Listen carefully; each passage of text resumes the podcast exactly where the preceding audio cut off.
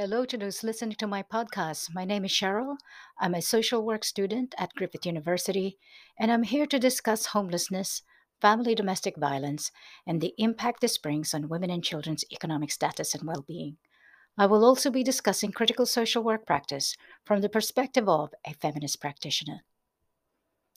First, I would like to acknowledge the traditional custodians whose lands, winds, and waters we all now share, and I would like to extend my respect to elders past, present, and emerging, and extend my respect to all Aboriginal and Torres Strait Islander peoples listening to this podcast.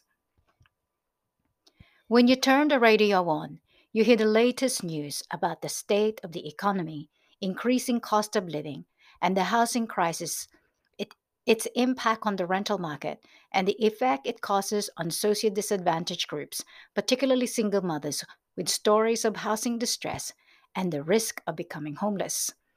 The Universal Declaration of Human Rights highlights housing as a basic human right for the standard of living and for the health and well being of society. Homelessness in Australia is defined in three categories. First, those experiencing primary homelessness, meaning unconventional accommodation, such as squatting, sleeping rough, and those sleeping in cars. Secondary homelessness are those forced to move from one temporary shelter to another, such as emergency accommodation or couch surfing. The third being tertiary homelessness. These are types of accommodation falling below the minimum standard of housing, such as living in boarding houses, caravan parks, or households that are severely overcrowded.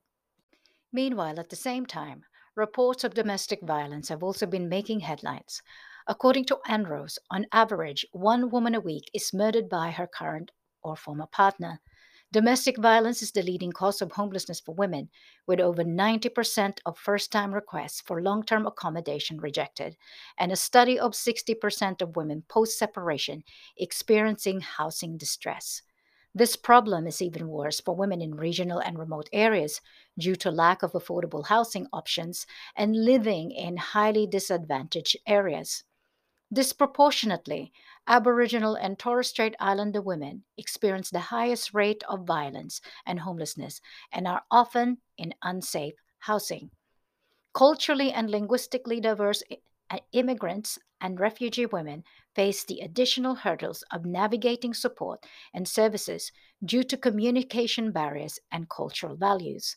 Some reports of being unaware of their rights and options and lacking access to a bicultural family violence worker.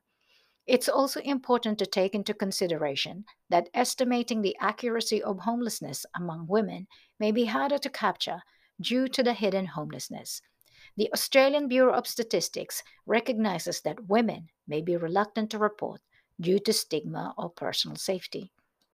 Domestic violence has been a public health crisis in Australia even before the pandemic began. However, during COVID 19 lockdown, it skyrocketed with DFV agencies reporting an increase in new women coming forward seeking help for the very first time. The report highlights women trapped in abusive households experiencing severe violence and coercive control. Vulnerable groups included women with school age children, women from culturally and linguistically diverse backgrounds, women with disabilities, along with women from rural and remote communities, particularly Aboriginal and Torres Strait Islander women, reported as being severely impacted. A report by Davidson and Bradbury on wealth inequality for ACOSS highlights a survey by Anglicare stating that of almost 50,000 rentals, only nine were affordable for a single parent on job seeker payment with one child. These are likely to be single mothers who spend most of their income on housing costs. A neoliberal approach to housing as a profit making investment, combined with the pandemic and the environmental disasters Australia has been facing, has triggered an economic recession. A staggering increase in the housing market, allowing landlords and property investors to impose excessive rental prices, has forced those on low income out of secure, affordable housing. For women who are economically dependent on their violent partners, this means continuous subjection to psychological, emotional, and economic abuse.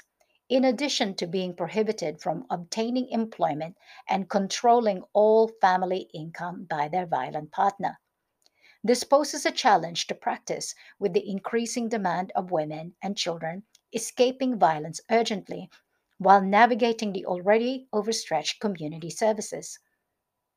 Rose highlights the difficulties of securing long term accommodation for women. Severe shortage of social housing further exacerbates this problem, with application for social housing taking between six months to five years, and a welfare conditionality prioritizing those government deemed most vulnerable. For women experiencing domestic violence, this means that choices are limited, relying on personal networks, if there is even that, staying in overcrowded accommodation, or the dangerous decision of returning to their violent partners, leaving them and their children in unsafe and insecure environments and facing long term economic insecurity. Furthermore, there is also the added trauma of children being possibly removed by child protection services if it was deemed the children's safety are at risk. From a neoliberal standpoint, the government's policy to address housing and homelessness is to develop and implement strategies that will see a $10 billion budget fund social housing. This will build 20,000 social housing properties. However, its completion is within five years. The implication and challenges for practice is what to do between now and then, deciding whom to prioritize for housing, particularly if crisis and temporary accommodation lack the resources to accommodate more women and children. Practice informed by critical social work examines violence against women through a feminist lens. It acknowledges men's sense of entitlement and the historical legacy of patriarchal norms on institutions as contributing factors to women's poverty and inequality. At a macro level, this means challenging the dominant power and institutions through engaging in dialogues and developing relationships with key appointed ministers who have le- legislative powers. A hypothetical example would examine the current government's commitment to build 20,000 social housing, with its allocation of 4,000 to women fleeing domestic violence and older women at risk of homelessness. Some would argue that this is inadequate with the opposition party claiming that 1 million affordable housing is needed to solve the housing crisis. In this respect, social workers could write a formal letter or seek a face to face engagement supporting or challenging these claims, highlighting their own accounts of women and children's lived experience on the field. Assumably, dialogues could be with the Minister for Women, Minister for Housing and Homelessness, or Minister for the Prevention of Family Violence. As constituency representatives, their roles include listening to their community, which would give social workers the chance to advocate on the women's behalf and raise awareness to their plight. Recommendations would seek to propose building more affordable housing to address the current shortages, which will provide mothers with a safe home, including referrals to a network of support systems. Other issues to address include a proposal to increase welfare payments and rent assistance in keeping with the current inflation to ease the cost of living for single mothers. According to ACOSS, raising the rate of income support to at least $69 a day in addition to increasing rental assistance by 50%, could just about cover basic living costs. This approach hopes to influence policy change, provide feedback, and assist policymakers to reform the system in ways that reduces gender violence and poverty and inequality. Along with influencing policy change, a feminist based practice also acknowledges the managerialism nature of obtaining emergency accommodation, the waiting times for social housing, and the potential impact this brings to women escaping family domestic violence. A feminist approach prioritizes the women and children's safety and seek ways to minimize risk of harm from perpetrators. Risk management assessment is a process whereby practitioners work with women to evaluate the level of harms she and her children are exposed guided by her own judgment and together working on a comprehensive intervention planning, it outlines strategies in the event that a partner becomes dangerously violent. The intervention plan includes creating an escape plan, planning and discussing procedures with children when violence occurs, or when to alert the police. This hopes to mitigate risks, particularly for women who choose to stay with an abusive partner while waiting for accommodation to be approved. ANROWS highlights that sometimes women will return to violent partners due to housing insecurity. Community engagement and forming alliances is critical social work practice. This means cultivating relationships with specialized homelessness services, family domestic violence agencies, criminal justice, legal professionals, along with non government organizations and frontline workers. These relationships enable respectful sharing of confidential information to aid a coordinated response in supporting women and children access shelters, crisis accommodation, social housing, legal assistance, and other multiple services safely. Dominelli also highlights critical practice as engaging in consciousness raising activities at all levels of society to build connections with advocacy groups and communities. This provides an opportunity to engage in meaningful conversations at the grassroots level, mobilizing people collectively to participate in activism campaigns and community organizing. An example of this would be the Social Work Action Network, an organization committed to social justice and promotion of anti oppressive practice to bring about change.